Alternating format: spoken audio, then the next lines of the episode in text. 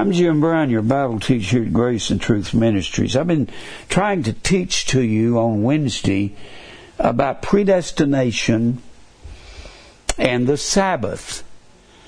I've said this earlier that all of the rituals were blotted out. The Old Testament was a shadow. Hebrews 10 and 1 says the old says the law having a shadow of good things to come shadow. Had a shadow of good things to come, and not the very image. Image is the word icon. I gave that to you later. It means likeness. The real is the New Testament, very image. It's casting a shadow into the old. How in the world can the shadow come second? Or come come first because it didn't come first. All this was in the mind of God before the foundation of the world. He had chosen us in Him before the foundation of the world. That's when He chose us. Shadow is the word skia. It means a shade. So He planned all this in His mind before the world began. And then the shadow is the Old Testament but the very image is the new. There was a temple in the Old Testament, a temple. There was an Ark of the Covenant. There was a veil. There was candlesticks. There was a table of showbread, the altar of incense, the altar where they offered all the offerings, and the brazen sea. It, it was a, a laver at first, but when they went into the wilderness, they kept multiplying. Then the priesthood got bigger and bigger, so they had to build the sea, which held 2,000 gal- 2,000 baths, and that's where the priests would bathe every morning. And as they'd offer sacrifice, they'd come back and wash their hands and their feet. And that was all ritual, and that was blotted out with Christ when he was nailed to the cross blotting out the handwriting of ordinances, which was contrary to us, it was against us, took it out of the way, nailing it to his cross. That is very significant. They had every every contract they had, they acted out their contracts. They called it performance. I sold real estate for years, and when you when you performed a contract. You called it specific performance in real estate. That means you got the buyer and the seller on both sides to agree completely, and then you closed it out, and that was specific performance. We even have a performance of a contract today. Well, they acted it out when Jesus took the cup the the third cup of the Passover and blessed it. The third cup was called the cup of blessing. He took the third cup and blessed it and said, This is the New Testament in my blood. Testament, diatheke, D-I-A-T-H-E-K-E. Anytime you find testament in the New Testament, or you find the word covenant or testament, it's the word diatheke. And it means, it's real simple, it means last, will, and Testament. And that only occurs after someone dies. Jesus has to be dead before they can drink the cup. Hebrews 9 tells us that that a testament has force after men are dead. So we, he wasn't talking about drinking the grape juice that night. That's what they were drinking. He was saying this represents when I die, I want you to drink the cup, and that meant to undergo a death. Same thing as that would be a daily cross. Now, we're over here in Hebrews.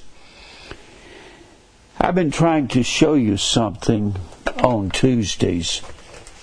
I was listening to a, um, sounded like a, I think it was a Worldwide Church of God coming to church today, and he was talking about the Sabbath and they believe you got to keep all the laws of the Old Testament to go to heaven. Well, that's all the law is fulfilled. Galatians 5:14. Galatians 5:14. All the law is fulfilled in one word. One word. Even this, thou shalt love thy neighbor as thyself. All the law is fulfilled in loving your neighbor. And love is the word agape, and that's a relationship between a king and his subjects and a father and his family. This is love that we walk after his commandments. So if you walk in the commandments of God concerning your neighbor, you will fulfill the law. The law came, the Ten Commandments, the first four, one, two, three, four the first four were about loving God. And the second six, five through ten, was about loving your neighbor. So if you love your neighbor, you will not covet what he's got. You won't steal from him. You won't desire his wife. You will fulfill all the law. All of the law is fulfilled. So when people say you got to keep the law, well, certainly we do.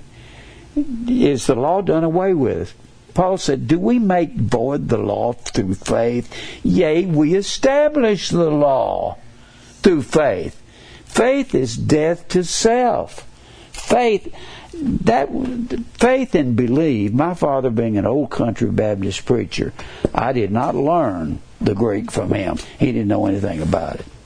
I didn't learn the Bible from him he quoted the same six or eight verses every time he got up and then told stories about his family and about his life as a preacher and did a lot of bragging and boasting. And I, I got frustrated at 17 years old and began to pray, God, help me find the truth. I heard a doctor of theology preach. He came to our church and all this information came out of his mouth.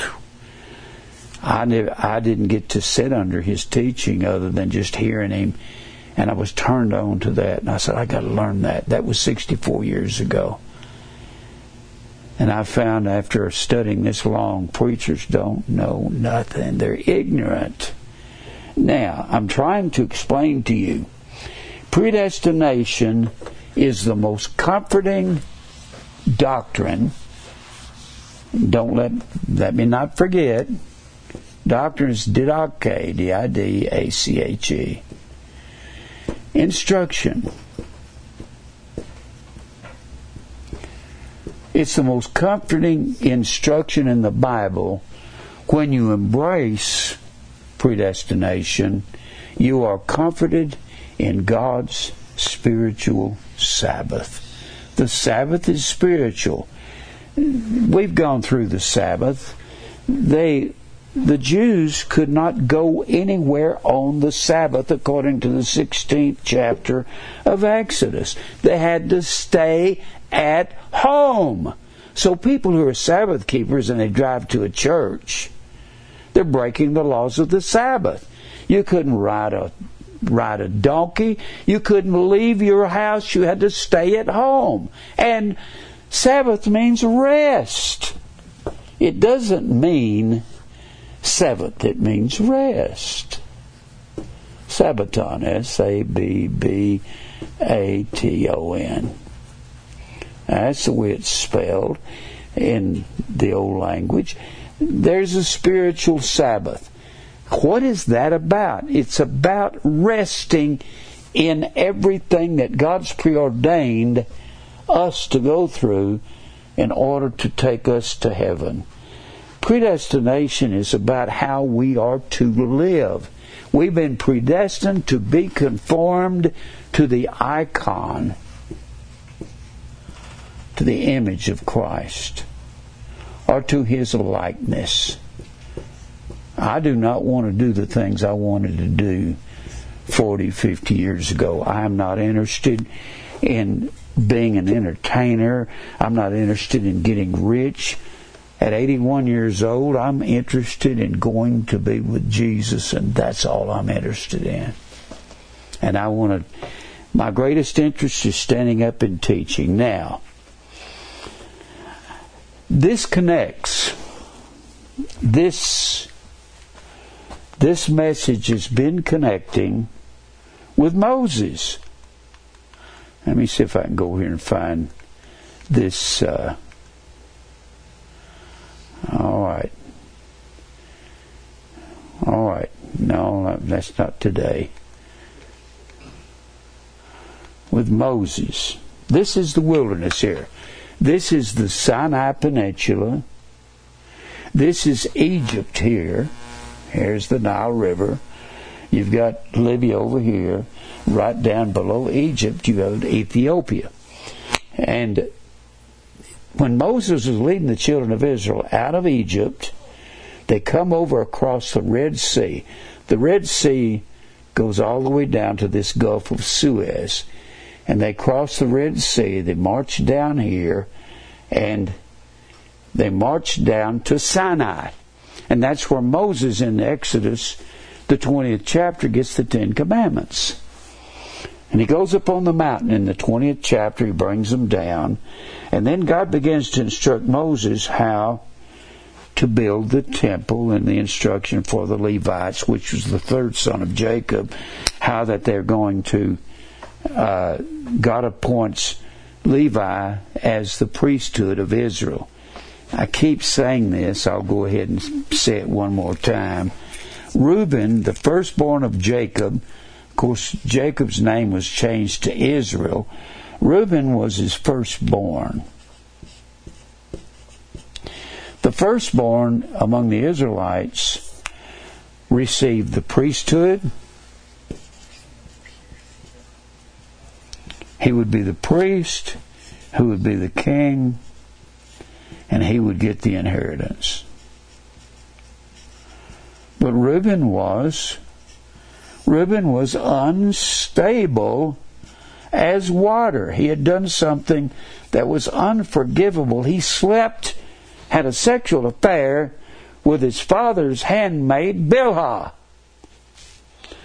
God says, just for that, I'm going to give the priesthood. He was firstborn of Jacob.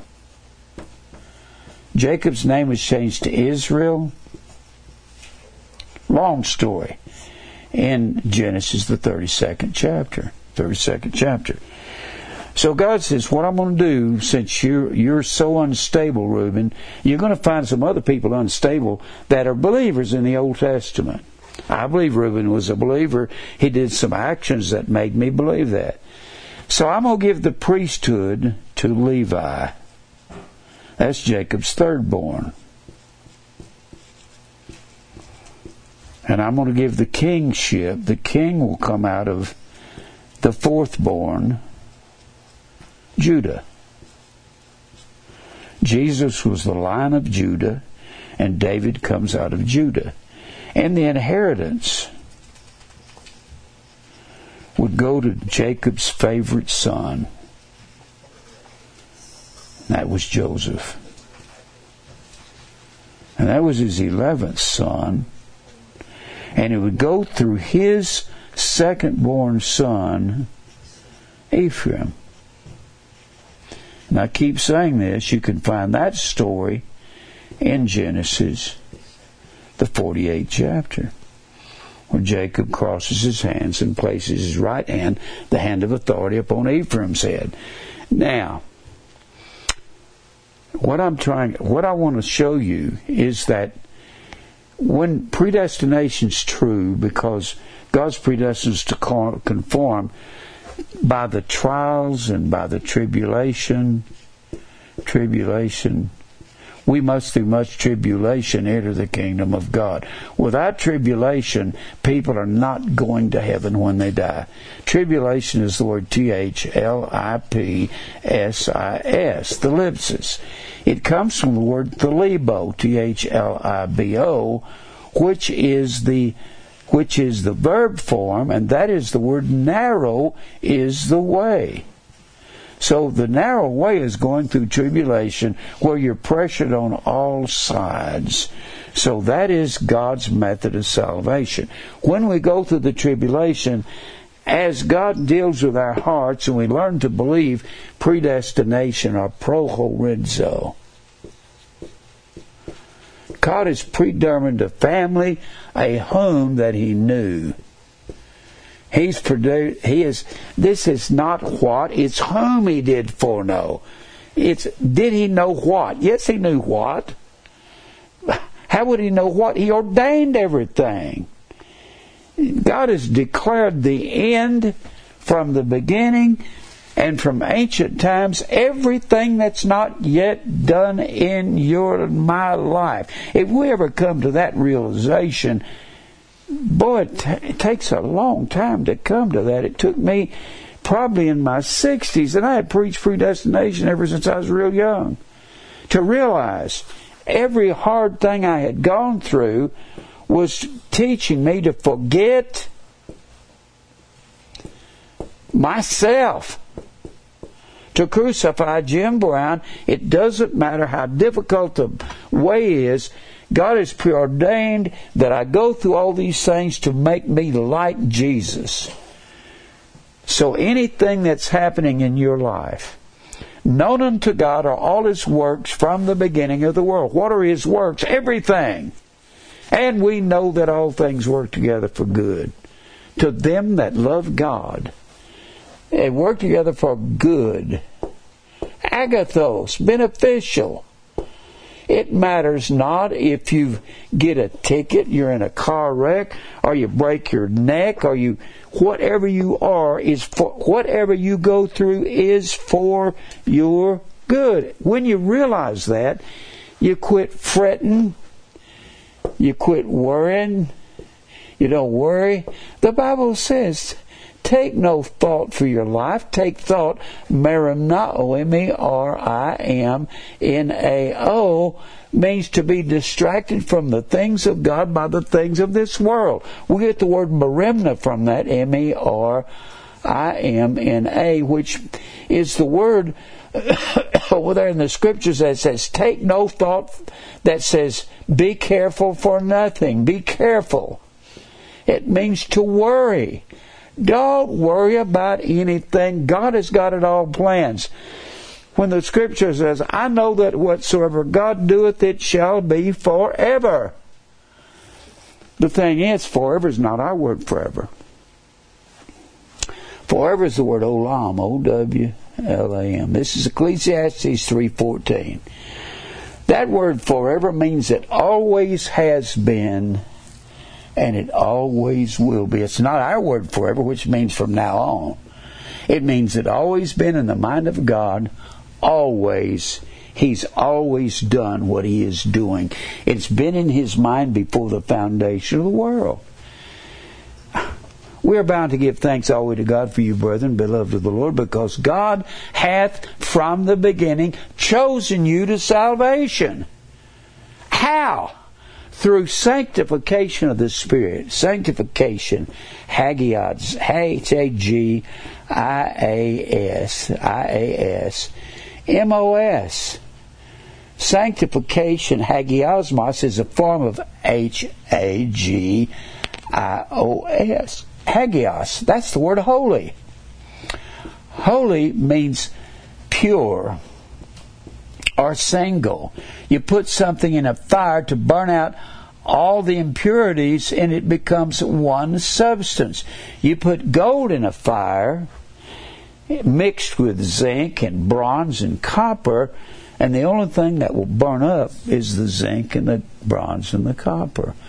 And the the longer you keep gold in the fire, the hotter the fire gets and the more pure the gold becomes. And finally, the gold will purify and become liquid, and it's pure.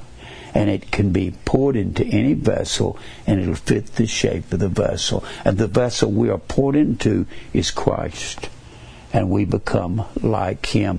The older we get, the longer we live as believers. Now, you don't get there when you're young. I'm sorry, but it just doesn't happen.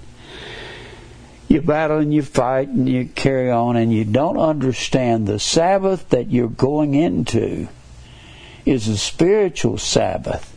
Now, let's go back over to Hebrews, the third chapter. I've been talking about this. Harden not your hearts. Verse 8, as in the provocation. It's talking about when Israel provoked God. And this is going to connect to the Sabbath. Harden not your hearts as in the provocation. This is a direct referral to when, it, when Israel was in the wilderness and when they leave Sinai in Numbers, the 10th chapter, and they make way up to Kadesh Barnea. Kadesh. Barnea. That's right below Israel. Israel is up here. Up here. And right down below Israel is the on the bottom on the bottom left hand corner of Israel, looking at Israel, uh, let me say the southwest corner of Israel. If this is Israel, and this is the Sinai Peninsula down here, and then you got the Black Sea here, or the not the Black Sea, the Dead Sea, and you've got Galilee up here in the north, and you got the Jordan River running down, emptying into the Dead Sea. Right down here on this area here, that's this area right here Gaza, Ashkelon, Ashdod. Those are Philistine towns, but that's the old land of Anak. And the Anakims were the giants in the land. They were real tall, and when they get up there, these words all connect. God says, I want you to go in and conquer these people at Anak. Now, what God calls provocation is when they go into the land for 40 days, they spy the land out, they come back, and they tell Moses at Anak, uh, at Kadesh Barnea, they said, We can't fight those guys. They're too tall. We're like grasshoppers in their sight. That's unbelief. That's unbelief because just a few months before, God had destroyed the largest army in the world up to that time, the Egyptian army, took them down into the Dead Sea, pulled the wheels off their chariots, and said, Now you drive against my people. God killed Pharaoh's armies, and nobody could beat Pharaoh and his armies except God. And they're up here saying, We can't go in to fight those people. God's method of fighting is not our method of fighting. He's not going to go up there and argue with them any more than David was going to go out and draw a sword on Goliath. David was an expert with his sling.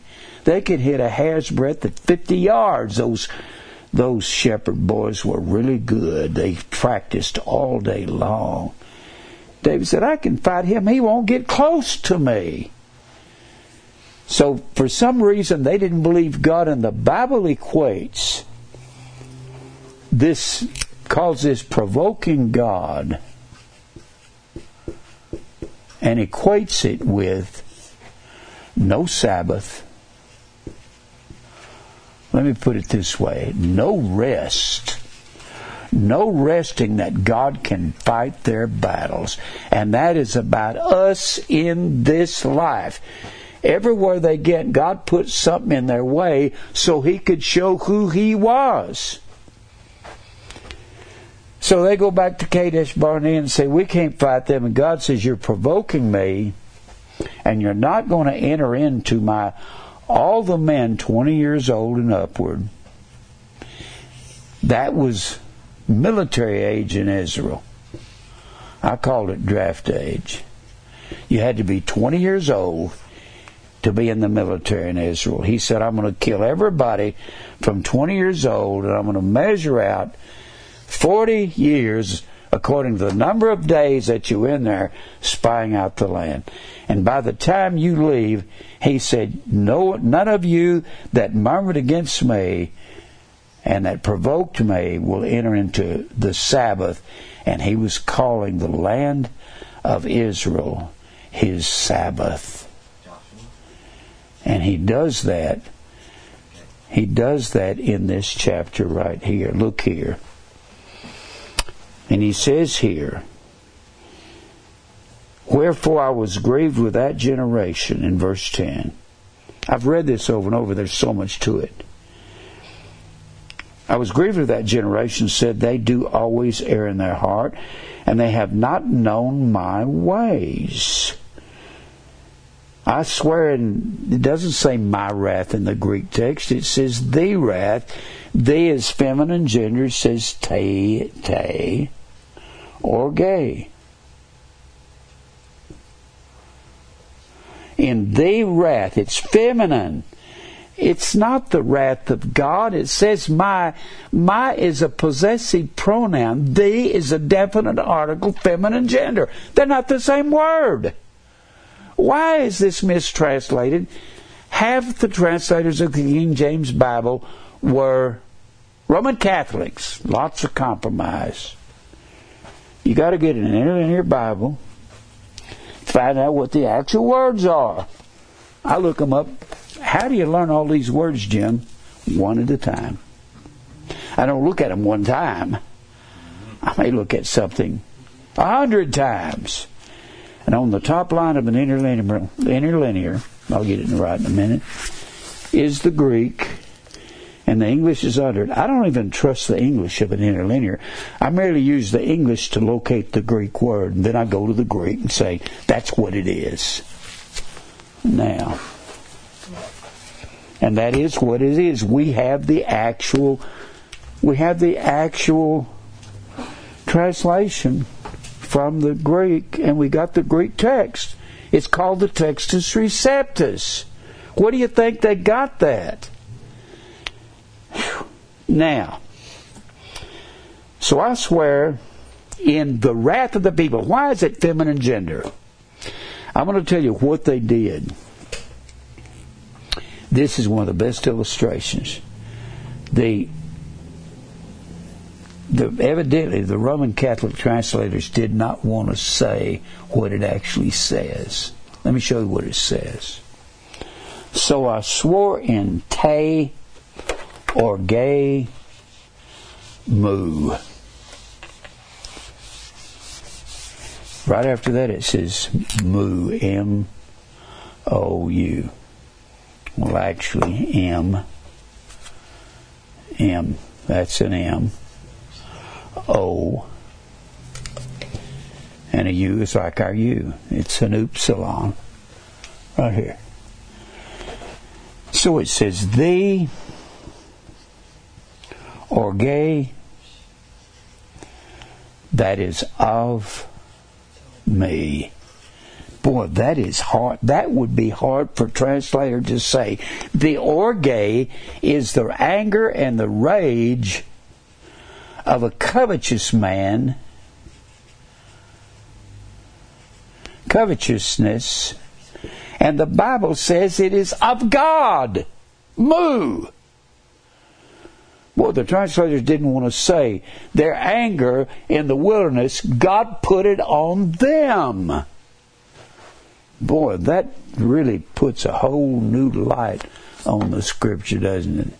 It's the same thing he said over here in Romans, the first chapter.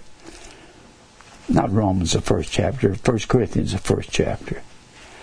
First Corinthians, the first chapter.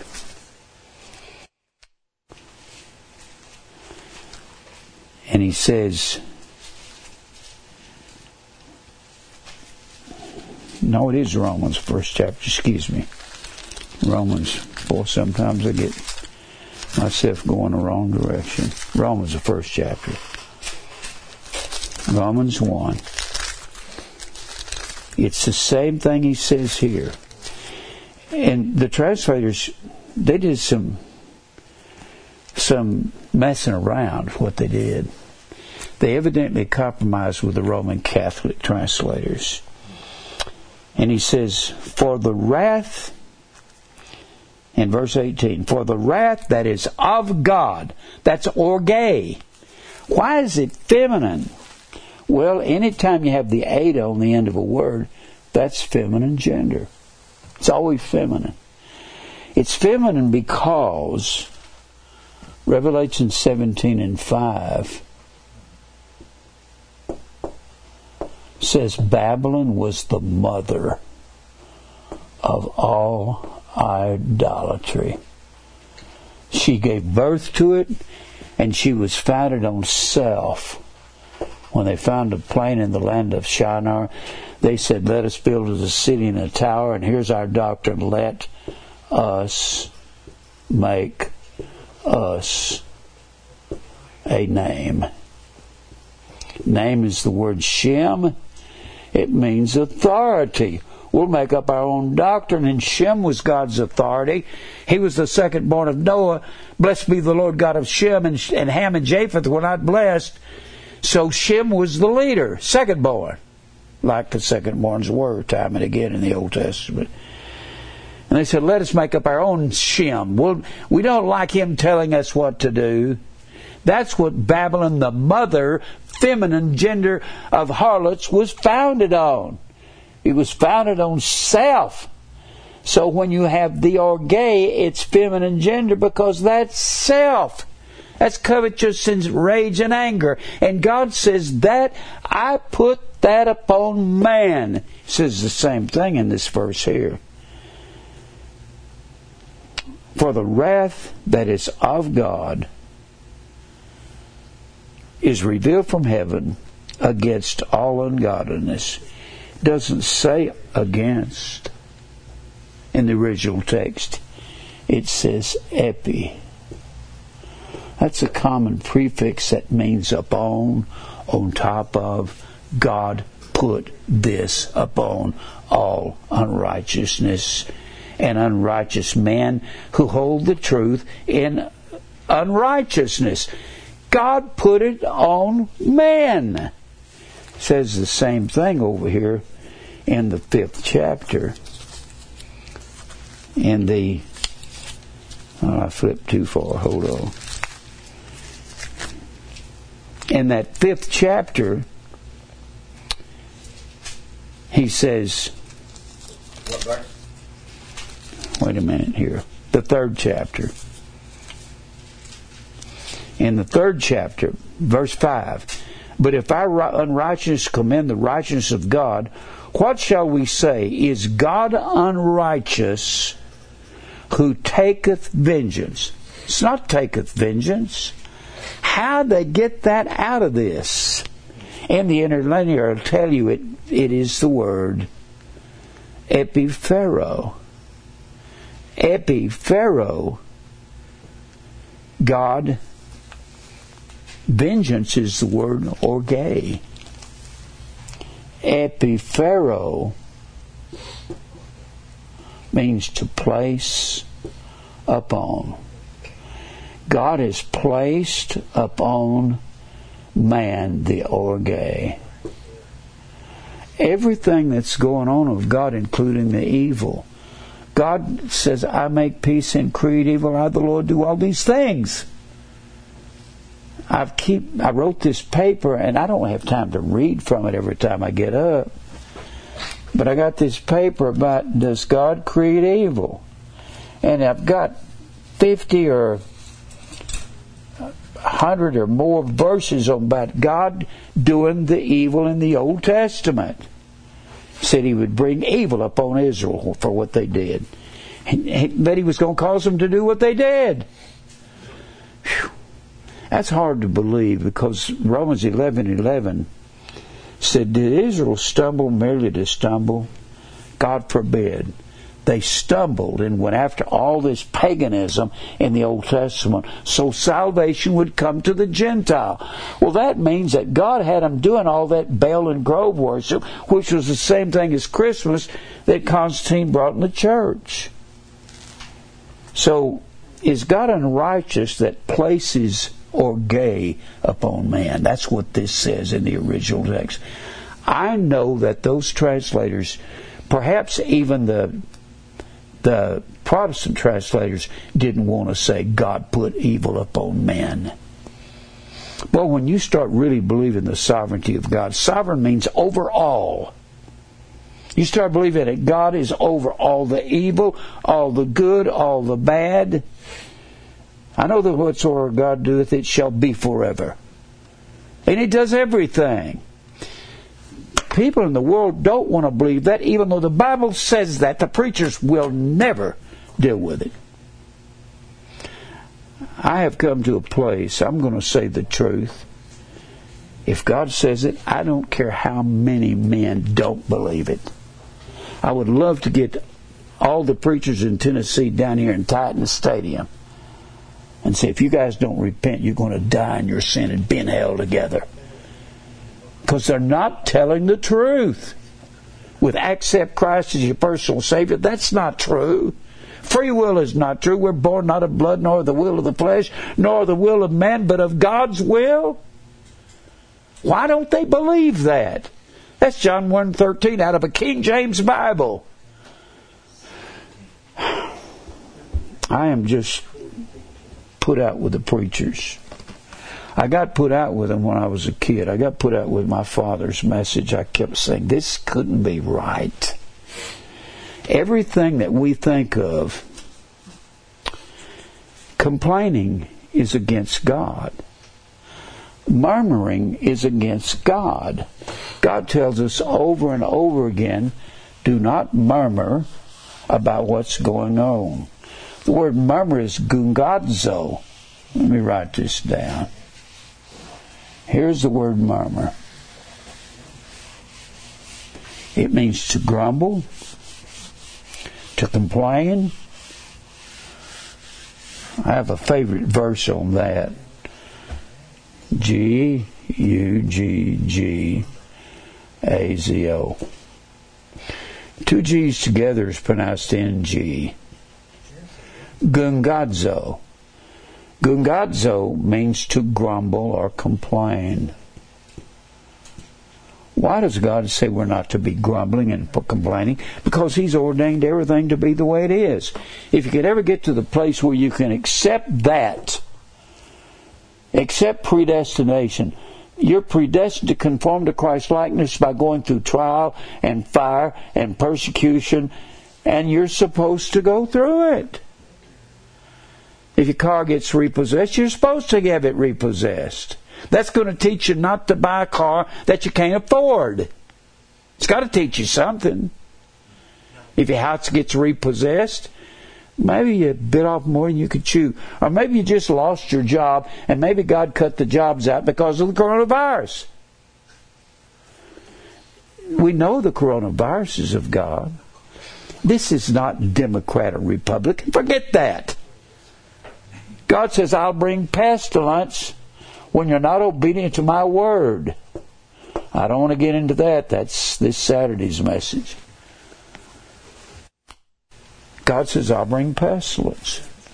He brings it. All diseases come from God. What do you have to do not to have diseases in order to prosper in life? Or at least have enough food. Seek the kingdom of God and His righteousness, and food and clothing will be added unto you. You got that in the Old Testament. I'll fill up your storehouses, your fields, if you obey me. Now let's get back over here to where we were. Back to Hebrews. Back to Hebrews, the the third chapter, Hebrews 3. Hebrews, the third chapter, and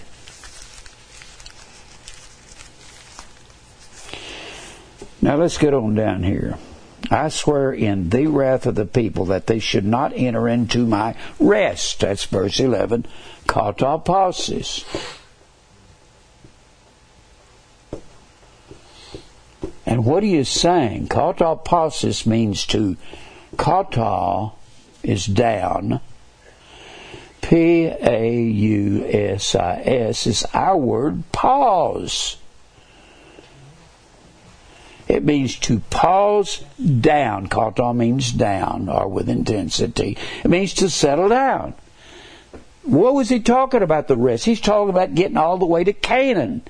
Everybody 20 years and old and upward, as of Kadesh Barnea, is going to die in the wilderness, and they do. God knows how to kill his enemies. Now look here in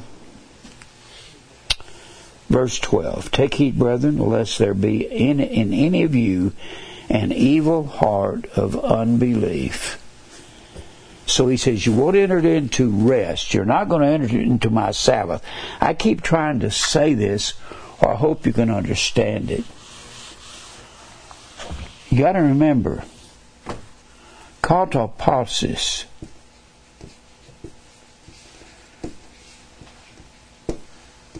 equals Sabbath.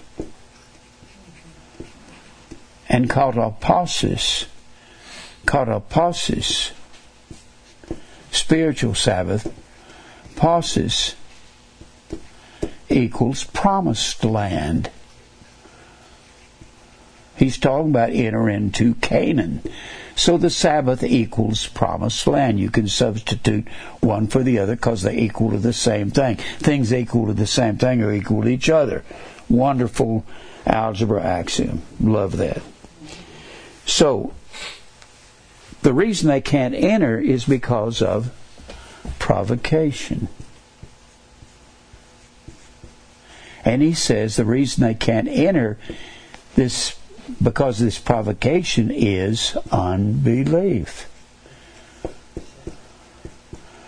The word unbelief is the word A P I S T I S. It's the word pistis is the word faith. Pistis is the word faith. The alpha privative, it's called an alpha privative, L P H A, P R I V A T I V E. The alpha privative is the first letter of the Greek alphabet. When you're looking a word up that has it in your concordance, it will say from one.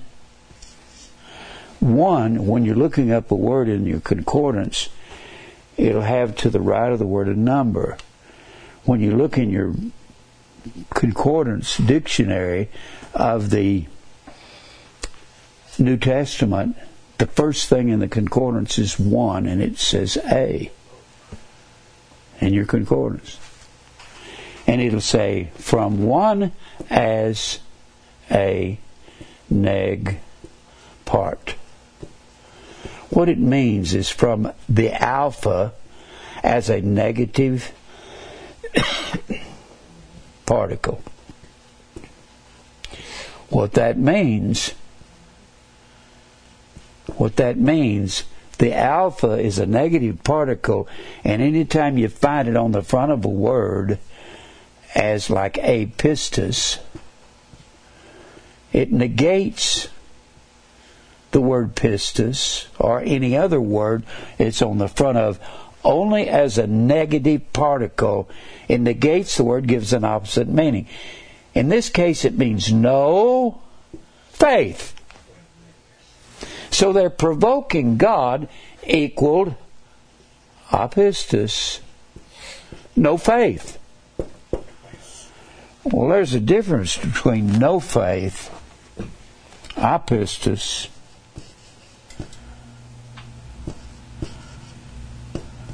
There's a difference between no faith, no faith, and oligos, O L I G O S P I S T I S.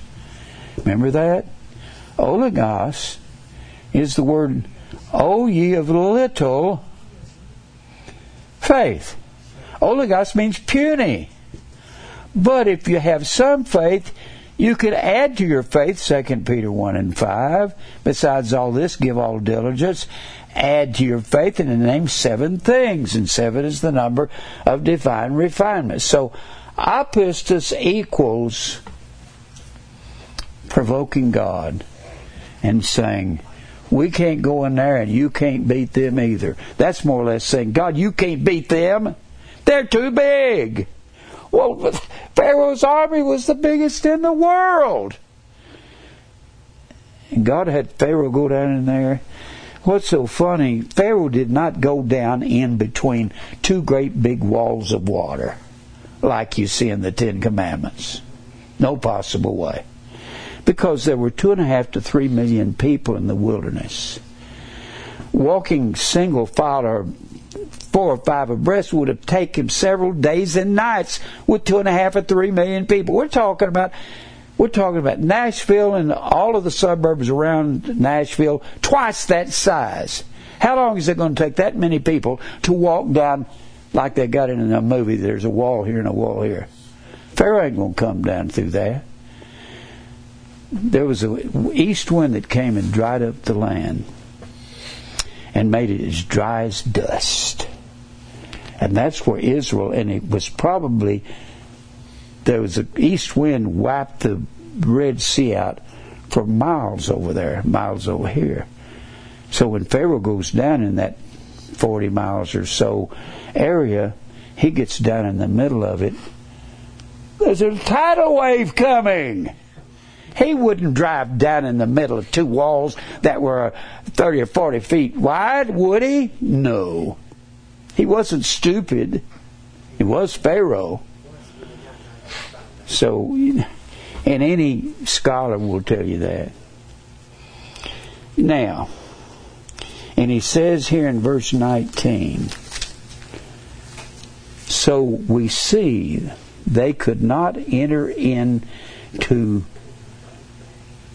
enter in to the Sabbath. We'll look at 18. To whom swear he they could not enter in to his rest, speaking of speaking of the promised land. The promised land is a picture of heaven to us. And while we're going through this wilderness of life, we're going to go enter into God's eternal rest. No worries, no more. This body of mine's wore out. I don't particularly have any dreams of any kind. The only thing I enjoy life is standing up here and teaching. That's about it. Don't don't want to go. Don't want to go swimming in a swimming pool. Don't want to. Don't want to go to the circus. Don't want to go to the fair. Absolutely don't want to go to the fair. Go down the midway. I'd rather somebody say, "Do you want me to beat you with a whip or go to the midway?" I say, "Beat me the whip." Just I'll take the whip any day. Oh, please don't.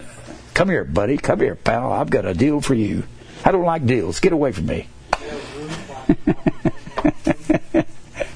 I really don't. Now, he's talking about the provocation in the Old Testament. Let's go back over to Numbers. This is what he's talking about. It has to do with us entering into God's rest. When you believe in predestination, you believe God's doing everything. He's de- I don't understand why the Bible can say that God's doing everything. I make peace and create evil. I've declared the end from the beginning, and people say, well, don't mean that. What does it mean? It means exactly that. What is wrong with you preachers out there? I know what it is.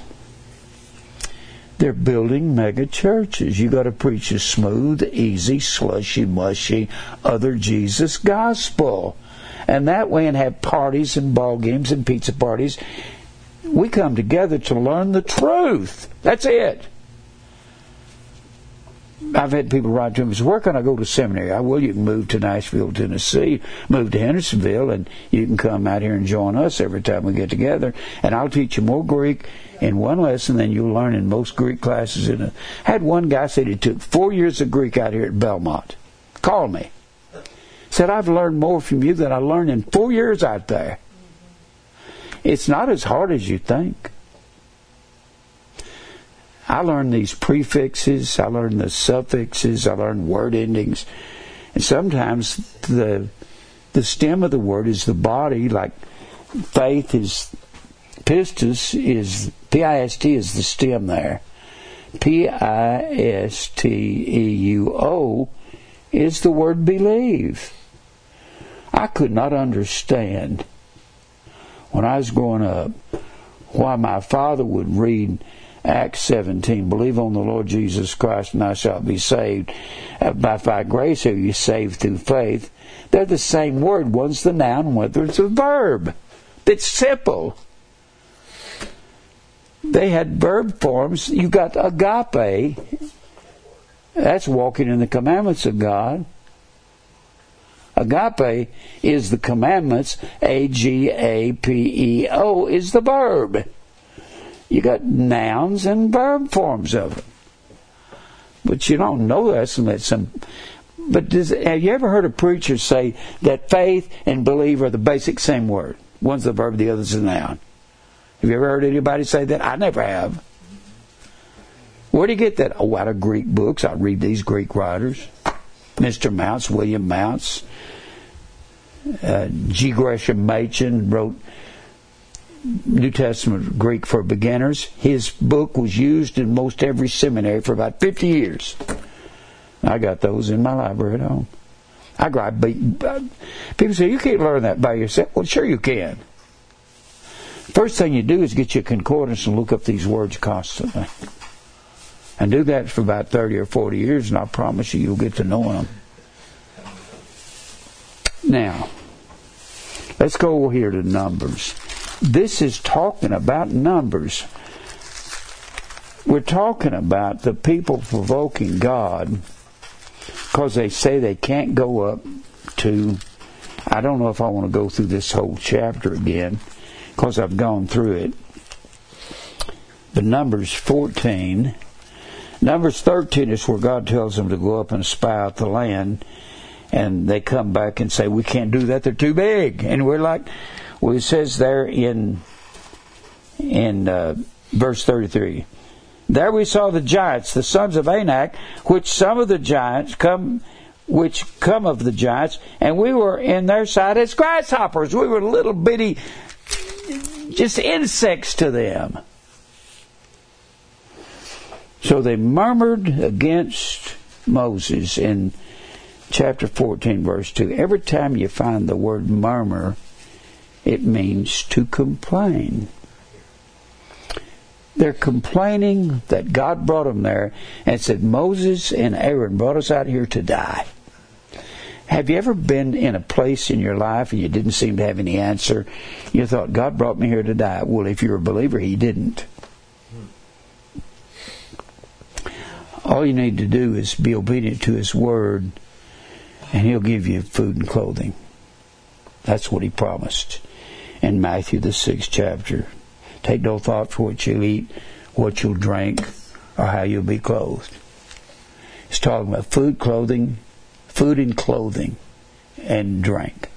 Don't take any thought. Marim Don't be concerned about it. Seek the kingdom of God. Zeteo. Z E T E O. Seek the kingdom of God and His righteousness. And all these things, not cars and houses, all these things is food, clothing, and drink. We will be supplied. But we don't believe that. All they had to do was seek God's will when they were up there in the land. Now, in this 14th chapter, they were murmuring against Moses and Aaron. They said, We want to kill them because they brought us out here to die. When you are complaining and griping and you want revenge, vengeance,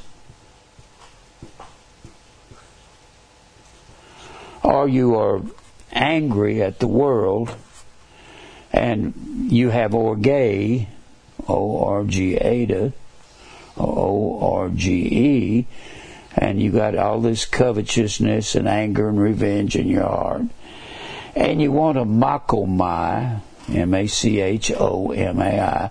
That's one of the words. The servant of the Lord does not strive. We get our word macho from that. How hard is that to remember? Not hard at all, is it? Not macho. Means you want to fight. The servant of the Lord does not fight we don't get bit out of shape over everything. We're not supposed to, are we? We're not supposed to be envying. Envy, Eretheia, E-R-E-T-H-E-I-A. Eretheia, I love that word. It means to have a faction over here that's plotting against the leadership. We've had so many people come in here that plotting against me. Jim Brown, we're going to get rid of you. How can you get rid of me when I started the ministry and we're a corporation and I'm the president of it? You can't fire me. It's it's crazy. And there's a story to that corporation. We are incorporated. It's like I've had so many young men coming here. We're going to rule the roost here. No, you're not. I don't even get mad at them anymore. I say, look, if you want to fight, go down the street, okay? I, I don't want to fight you. And you can't do that here. The best thing to do is just say, you got to go. Because you can't straighten a man out by arguing with him. Have you ever been arguing with somebody in your youth, and every one of us have? And all of a sudden, the other guy who is so hard headed says, Well, I see what you mean. That, that, has never happened to me. and I know it hadn't happened to you either. You don't ever, people don't ever, people that are thick headed don't change. Now, Uh, now let, me see here. So the Lord says, well, let me read this verse. This word murmur means to complain. They were complaining, verse 2. Murmur means to complain or gripe, means to grumble, to murmur against God. And they murmured against Moses, and they murmured against Aaron, said, You brought us out here to die. These men of Anak going to kill us if we go up there. They have forgotten who God is. So God says here in verse 23 Surely they shall not see the land which I swear unto their fathers, neither shall any of them that provoke me see it. But my servant Caleb, because he has another spirit with him, Caleb and Joshua the only two that are over 20 years old said, We will go fight those, those people at Anak, the Anakims. Same thing as the Gaza Strip today. It's the land of the Philistines. And have followed me fully, him will I bring into the land, whereunto he went, and his seed shall possess it. There the Amalekites and the Canaanites dwelt in the valley. Tomorrow turn you and get you into the wilderness by the way of the Red Sea. And the Lord spake unto Moses and Aaron, saying, How long shall I bear with this evil congregation? congregation which murmur against me means to complain if God led them there, do you think He can take care of them? If God has led you where you are in life, can He deal with your situation? As human beings, we think, I got to fix that. I got to punch that guy up.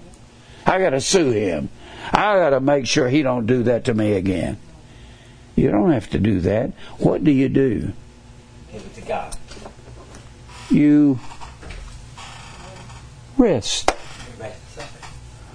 Rest in what God is doing. If God wants revenge on him, God says, Vengeance is mine, I will repay. Vengeance is the word dikesis, D-I-K-E-S-I-S. It means to D-I-K-E, right, ek, out. Right, decay, write out something. God says, I'll do that. You don't do that. Nobody here has been, nobody connected with this ministry has been more vengeful than I have. But boy, I was young. God had to get me older and beat me up a long time before I got it in my head that He takes revenge. What do you do? Well, the Bible says, give vengeance its place. Let it happen. You walk away from it. That's what we do. We don't get even with nobody. We don't fix it. We're not supposed to. Is that what Jesus did when he stood before the Pharisees and they said, Why don't you talk to us? Don't you know that we got power to release you? He just looked at them. Wouldn't say a word stood before Pilate. Pilate said, Don't you know I got the power to release you? Pilate had his mind made up he's going to crucify Jesus. And Jesus is going to talk? He said, You don't have any power given you except to be given my Father which is in heaven. That's all I got to say to you. I'm here to die. Do it. It was planned by God. So they provoked God when they murmured against him. Now, I want to show you something I was going to try to get to last week. Over here in the 20th chapter of Numbers. How much time do I have, Mike? 32. Maybe I can get through this chapter. They're still at Kadesh Barnea by the time they get to Numbers 20. In this chapter, in this chapter, Moses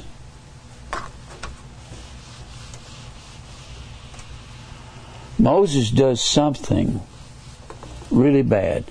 Moses provokes God.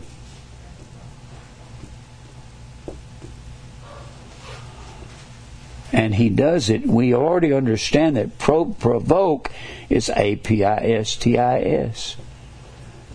There's a situation where Moses has no faith. In this chapter, Miriam, Moses' older sister, dies.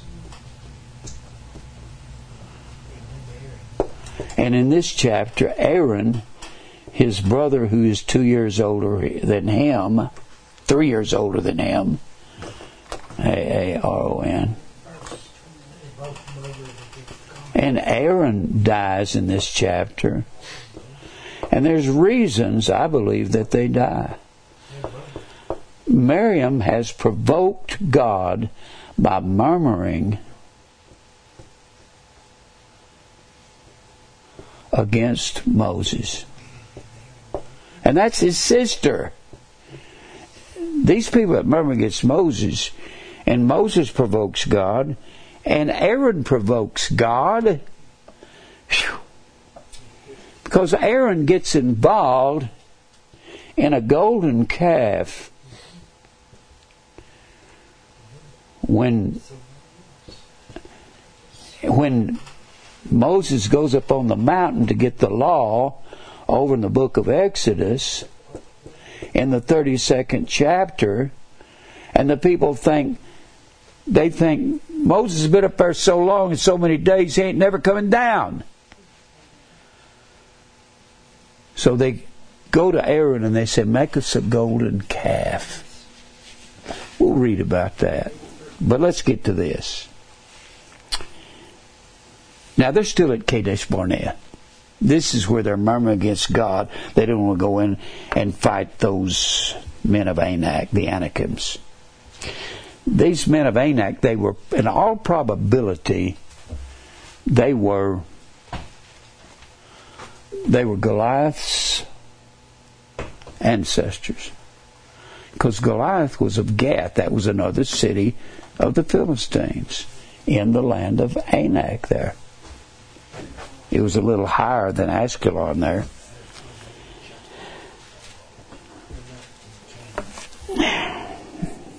Then came the children of Israel, even the whole congregation, into the desert of Zin in the first month, and the people abode in Kadesh. They're still in Kadesh Barnea. They haven't left since all that murmuring back in the 13, 14 chapter. And Miriam died there. That's Moses' sister. And was buried there. You know why I believe she died?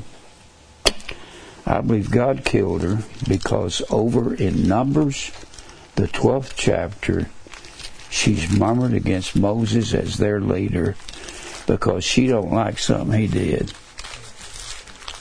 And this will be kind of convicting with some people. In Numbers 12. Numbers 12. Here's what Miriam did. Moses' sister. And Miriam and Aaron spoke against Moses. Oh man, that's one thing you don't do. Because of the Ethiopian woman whom he had married. Moses was an Israelite. He was a Levite. He was a son of Levi. And he had married an Ethiopian princess. She was a black woman. And so they're murmuring against him for marrying this black woman from Ethiopia. This is kind of funny. People, the KKK took hold of those verses where God would say, Do not go in and marry these pagan wives. Give not your daughters to these pagan women or pagan men, and don't take their daughters for your men. Don't let the don't let the Israelites marry unbelievers. It wasn't about black marrying white. It had nothing to do with that. Nothing. Had to do with truth marrying a lie. That was actually the sons of God marrying the daughters of men. Daughters of men. Of men. To be a son of someone, those were not fallen angels. I don't want to get into this right now. There's so much to it. To be called a son of someone, you had to be doing the will of that Father. Fallen angels were not doing the will of God in heaven. They couldn't be sons of God. When the sons of God looked at the daughters of men, sons of God were the descendants of Adam through Seth. This is Genesis, the fifth chapter. Adam through Seth, down through Cainan, Mahalalel, or Enosh, Cainan, Mahalalel, and then Jared, and then all the way down to Noah, uh, Enoch, Methuselah, Lamech, and then Noah, and then Noah, and Noah had these sons, Shem, Shem, Ham, and Japheth. Well, the sons of God were the blessed of Genesis 5, marrying the daughters of men in Genesis 4. That was Cain's lineage. Sons of men were unbelieving Gentiles. Daughters of men would be the sisters of the sons of men. That was the unbelievers. Cain did not trace back to God, but Adam did. So, sons of God marrying daughters of men is not, and they produce giants. The word is not giant. It's the word Nephilim. N E P H I N E P H I L I Y M. Nephilim. I Y M is always is always plural in the Hebrew. Nephilim means bully or a tyrant. Let me tell you, we got bullies and tyrants all over America. They're Baptist preachers. You go in and tell them predestination's true and and Christmas is pagan, and they'll tell you we can't have that here. You need to leave. And they're bullies and tyrants. That's truth. They've married truth to a lie. Besides that, if sons of God marrying daughters of men were were intermarrying races, that's stupid. God constantly told Israel, don't you go in among those pagans and marry, intermarry their daughters or their sons. You, the women will stay at home, teach the children sun worship while the husband goes out to the field. Truth marrying a lie was what it's about. As it was in the days of Noah, so shall it also be in the days of the coming of Son of Man. They were eating, drinking, marrying, and giving in marriage. To give in marriage means to marry two things that don't belong together truth and a lie. If that was happening during Noah's day, then we got to have some giants in the land that'll intermarry with believing women. And the giants in the land are the NFL, the NBA, the World Wrestling Federation, and the Watusis, tallest men in the world. So my wife is four foot seven, so they got to be running off with my wife Mary. It's stupid. That comes out of Legends of the Jews by Ginzberg, where they said these giants were intermarrying with women. That's a Jewish legend. You preachers that preach that, you need to get the Jew legends of the Jews. They, these giants were said to be like 48 ells tall. An ell was so many inches. I looked it up. I looked an ell up in the dictionary, and it'll tell you how many inches it is. Therefore, the giants were over 11,000 feet tall. That is dumb. Anybody's preaching that, John MacArthur, you preach that. I hope you don't preach it anymore because it's not true. If it happened in Noah's day, it's got to be happening today if we're close to the end of time. It's got to be women. So when they cohabitated, they produced bullies. It was the descendants of Cain, the unbelievers, marrying the believers, the descendants of Shem. What it was. Now, where was I? Look here at Miriam, what she's doing. Because he married this, I got a lot to say about this. When you read Josephus, Josephus was a historian back, one of the earliest historians back in the days of the first century. Josephus said Moses was a soldier in the Egyptian army when he was raised in the household of Pharaoh. And that when he went to war, he was this tremendous warrior. And when they went and fought against Ethiopia, an Ethiopian princess saw him fighting, and she admired him so much she said, I want to marry him. Now, he had married Zipporah. That was in that second chapter of Exodus but the Bible doesn't speak of her as being an Ethiopian. So they're upset because he marries this black woman.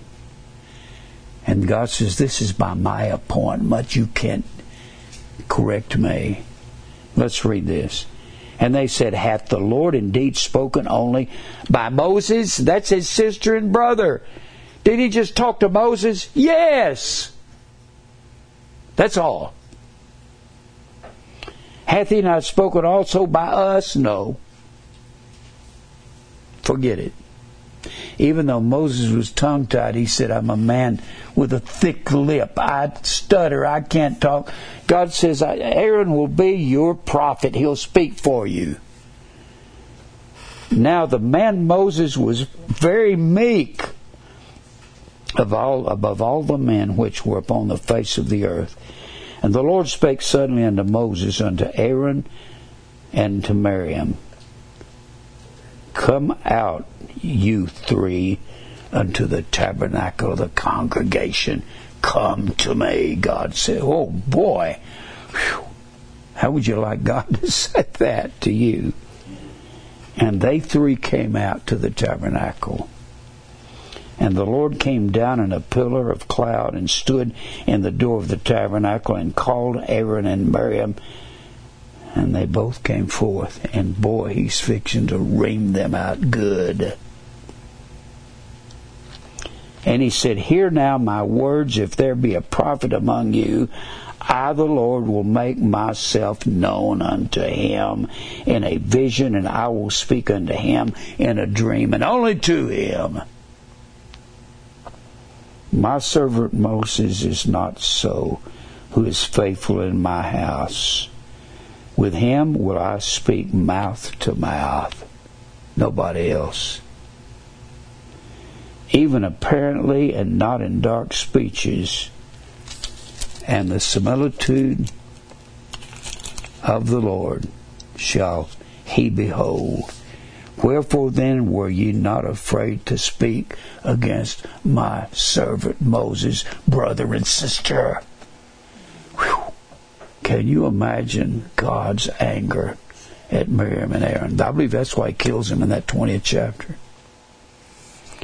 And the anger of the Lord was kindled against Aaron and Miriam. And he departed, and the cloud departed from off the tabernacle, and behold, Miriam became leprous. It was her idea. Boy. White as snow. And Aaron looked upon Miriam. Behold, she was leprous. And Aaron said unto Moses, Alas, my Lord. This is big brother Aaron. Aaron. I beseech thee, lay not the sin upon us, wherein we have done foolishly, wherein we have sinned. You're God's prophet, not me, not Miriam. Let her not be as one dead, of whom the flesh is half consumed when it cometh out of the mother's womb. And Moses cried unto the Lord, saying, Heal her now, O God, I beseech thee, after they'd gossiped about him. That was unbelief on their part, wasn't it? And the Lord said unto Moses, If her father had but spit in her face, that's something that they would do. Should she not be ashamed seven days, let her be shut out from the camp seven days, and after that let her be received again. And Mary was shut out of the camp seven days, and the people journeyed not till Miriam was brought in again. And after the people removed from Hazeroth and pitched in the wilderness of Paran. Now, go back to the 14th chapter. And God kills Aaron in this chapter too for doing some crazy things. You would think, being that close to Moses, being a brother and sister, they would know that God was speaking to him only. The Bible says that in the last chapter of Deuteronomy. He was the only man that God spoke to face to face. That had to be Jesus pre incarnate because he was the I am of the Old Testament. He said he was. Do I have any time, Mike? 16. Let's keep reading here in verse verse 2. There was no water for the congregation, and they get crazy. And they gathered together against Moses and against Aaron. They've been murmuring against him since day one. You brought us out here to die. Huh? Chapter? Chapter 20. Chapter 20 of Numbers. And the people chawed with Moses. Chawed is the word rube. That's an old circus term, R U W B. I've said this before. It means to wrestle or fight. I've said it before. Anytime a circus help is in trouble, if you're at one of them little booths, all he does is holler Rube, and everybody else comes running to him. Fight. They chawed with Moses. They fought with him. And spake, saying, Would God that we had died when our brethren died before the Lord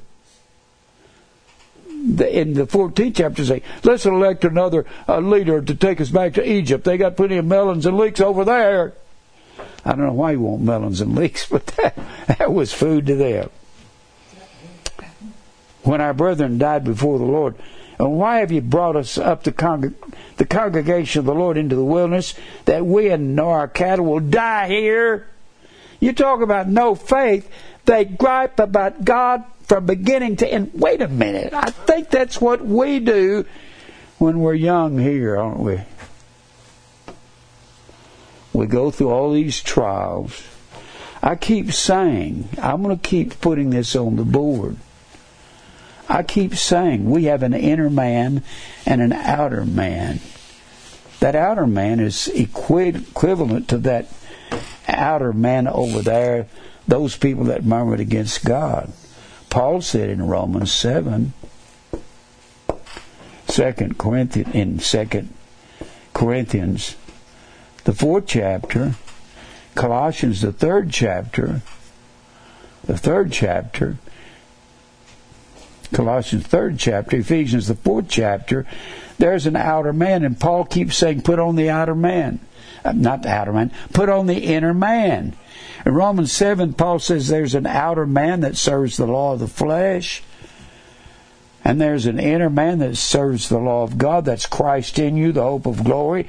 And it takes God years and years and years of trials and persecution and fire. The trying of your faith is more precious than gold that perishes, though it be tried by fire. And God is going to put you through this fire for year after year after year and burn out self and pride and what you want and that's exactly what he did with these people in the wilderness. He said, All of you that are 20 years old and upward, you were able to fight and you didn't go, and you provoked me through unbelief.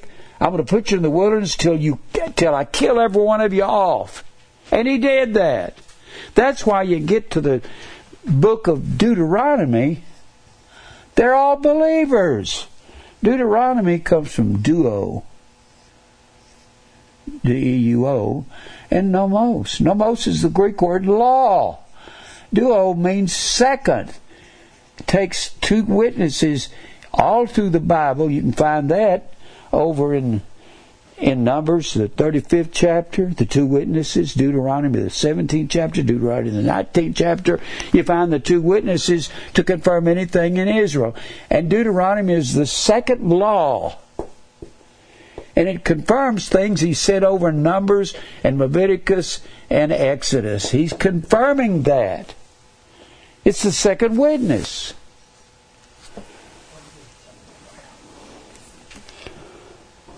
And what God's got to do is burn out that outer man. You won't completely get rid of it. When you get to be an old man, you'll have a, like me, you'll have a thin veneer of self and you don't want to serve it as much when you get older.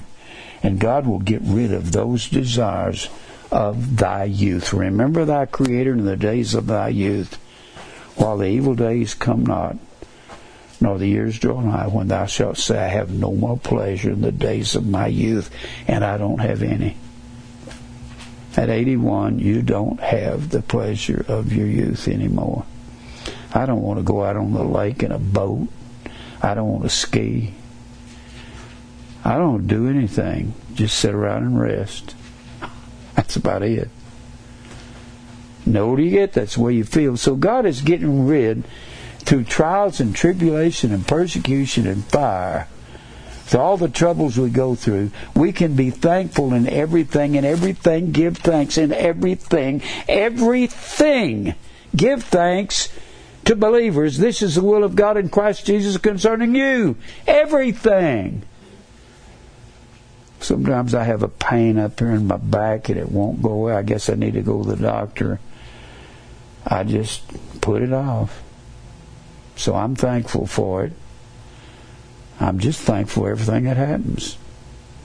If I have a car wreck, if I get a ticket, I'm thankful. I say, Lord, you slowed me down because if you get a ticket, I've said this so many times I can't count. If you get a ticket, your life is altered 15 minutes or 10 minutes at the very least. And you're going to sit there with that police officer and talk to him back and forth for at least 10 minutes. Every step of your life will be altered because of that. And you can get down the road two years later and say such and such happened it was the will of God, but not without that ticket. It, you have to have everything that happens happen. He, our God sits in the heavens. He's done whatsoever He hath pleased. None can stay the hand of God or say to Him, What doest thou? We can't talk back to God. He's doing it all. Let's look back at this. They charged with Moses and spake, saying, Would God we had died did you bring the congregation out here so us and the cattle would die? Verse 5 Wherefore have ye made us to come up out of Egypt to bring us into this evil place? It is no place of seed, nothing grows here. There's no figs here, no vines, no pomegranates here. We're in a desert. What are you doing bringing us here, Moses and Aaron? Sounds like us in our daily life, doesn't it? Why have you let me come to this place, God? I want to pray for all the good things of life. Prayer means to bow to the will of God. It don't mean to ask God for anything. What about the word ask? Whatsoever you ask when you pray, believe you receive. Ask is a conditional word. Aiteo. A I T E O. That's the word ask. It comes from, we get the word A I T E M A. Aitema is the same word that Pilate used when he said, I find no fault in him. Boy, that's a legal word, isn't it? Aiteo we receive the things that we ask if we keep his commandments and do the things that are pleasing. What pleases God is not when we ask for stuff.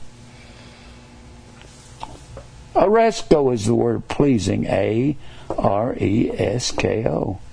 It means that, well pleasing. What pleases God is death to the flesh, death to this outer man. I beseech you, therefore, brethren, by the mercies of God, that you present your bodies a living sacrifice. Oh, how do you, how are you living sacrifice? You have to have a daily cross. Die daily. Death does not mean annihilation. Thanatos, T-H-A-N-A-T-O-S means separation. The world will separate from you when you tell them Christmas is pagan, Easter's pagan, God doesn't love everybody. You tell them that, they won't like you. That's way it is. Let me keep reading here. Did you bring us out here to die Moses and Aaron? That's kind of the way we think when we have a hard time when we're young, isn't it? Why have you done this to me, God? He hasn't done it to you, He's done it for you so that count it all joy when you fall into diverse temptations, knowing that the trying of your faith worketh patience, and let patience have its perfect work. Perfect, teleos, means complete. God's completing you. Boy, we look at some of the things that happens to us and we say, how can this be the will of God? I look at things I went through in the late 60s. I didn't think I could live through those years. I thought I'm going to die but I didn't. I look back now and I say, Thank you, Lord, for taking me out of that world I was in. And it was a lot of hospital stays and near death experiences. And I'm so glad I'm not the man I was then. Aren't you glad of that? I'm glad I'm not Jim Brown at 35 years old. I was crazy. I think most 35 year olds are crazy neither is there any water to drink. Moses and Aaron went from the presence of the assembly unto the door of the tabernacle of the congregation. And they fell upon their faces, and the glory of the Lord appeared unto him. What is the glory of God? That's Christ. I'm not going to go through that. That's Jesus. That's the I am. And the Lord spake unto Moses, saying, I'm going to go through this next week. I can't go through it right now. Too much to it. Take the rod and gather thou the children, the, the assembly together, and Aaron thy brother, and speak ye unto the rock. There was a rock in the wilderness. You realize how big a rock would have to be to give three million people water. He didn't just strike a rock and a stream come out like a fountain, a little fountain. He had to strike some huge rock and something came out like a river. Because you can't feed, you can't quench the thirst of two and a half to three million people in the desert with a little stream of, even a big stream of a water fountain. It'd take a lot more than that. He must have struck a big rock and out gushes this river. But what does God tell him? Speak to the rock. He says, That's all I want you to do. Moses thought about Exodus, the 17th chapter, where God told him to strike the rock. But God didn't tell him that here. He said, You speak to the rock. before their eyes, and it shall give forth water. And thou shalt bring forth to them water out of the rock, so thou give the congregation, and their beasts, beast drank. Moses took the rod from before the Lord, and as he commanded him. And Moses and Aaron gathered the congregation together before the rock, and he said unto them, Hear now, you rebels. He's mad. He wouldn't have called them rebels if he wasn't mad. Moses is angry at the people. God didn't tell him to be angry. He said, Talk to the rock. That's it. And Moses lifted up his hand, and with his rod he smote the rock twice. God didn't tell him to do that. You would think that Moses would do exactly what God told him to do. He's with God in the wilderness. The Bible says he is the only one that God ever spoke to face to face. And the water came out abundantly, and the congregation drank, and their beast also. And the Lord spake unto Moses and Aaron, Because you believe me not, Moses, to sanctify me in the eyes of the children of Israel. Therefore, boy, this is hard. Moses, you shall not bring this congregation into the land which I've given to them. You're out of it, Moses. No going into the promised land. That's it. Whew. How tough can it be? Here's the man that was he was 80 years old when he began his journey into the wilderness. He was 120 when he got to the promised land, but he didn't get to go in. His heart is broken. This is the water of Meribah. It means, Meribah means quarrel or provocation because the children of Israel strove with the Lord and he was sanctified in them.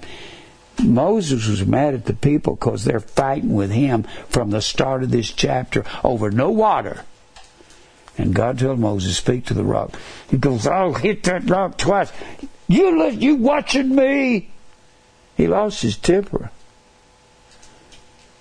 I don't understand this. I, I looked at this for years thinking, why, God? He spoke to him face to face. He was the only man that ever, and you would think Moses would do everything God said. That shows you how you can be a great man of God and fall. And Moses sent messengers from Kadesh unto the king of Edom. Thus saith the brother, thy brother Israel, thou knowest all the travail that hath befallen us. I'll show you next week where Moses begs God, please let me go into the promised land. And God says, no, and don't you talk to me about that again. You understand, Moses? Whew. That'll show you just who can fall. Everybody. Did David fall? David committed adultery and murder. God forgave him, but David had problems the rest of his life. How does a king have problems? Through his children. And that's where it came. I'm out of time. Let's pray. Father, thank you for truth. I don't know what to ask you for, Lord. Just give us strength to go through what you have us going through. You are truly a great God. Let me not fall. Let me continue this ministry, open up doors. Lord, there's a lot of giants out there in our way. You conquer them. I can't supply our needs, fight all of our battles, give us strength to go through whatever trials you'd have us to go through. We'll give you praise for everything in Christ's name. Amen. Well, I'm right in the middle of this story with Moses. I don't know how to finish it up. Just it just really would take me years to finish it. but it's I really love these Old Testament characters. A lot of them are my friends. Some of them are my acquaintances. I've spent years with them, and I love some of them. Some of them I don't like so much.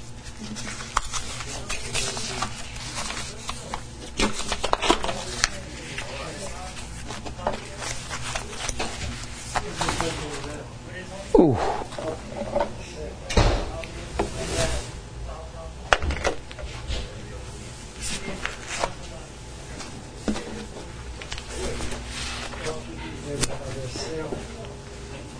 Through their sin.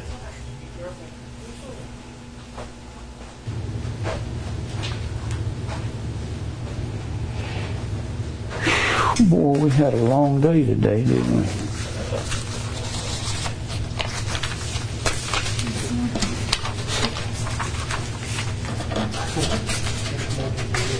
Andrew, how you doing? I'm making it now. You making it? Yes, I am. I had a question. Yeah. This Charday, we, we were talking, and we were talking about anniversaries because we was wanting to, well, we was in the was that we should celebrate our wedding anniversary. I don't have any complaint about that. I don't see that tied to. Uh, that's something personal with y'all. Right. Okay. Uh,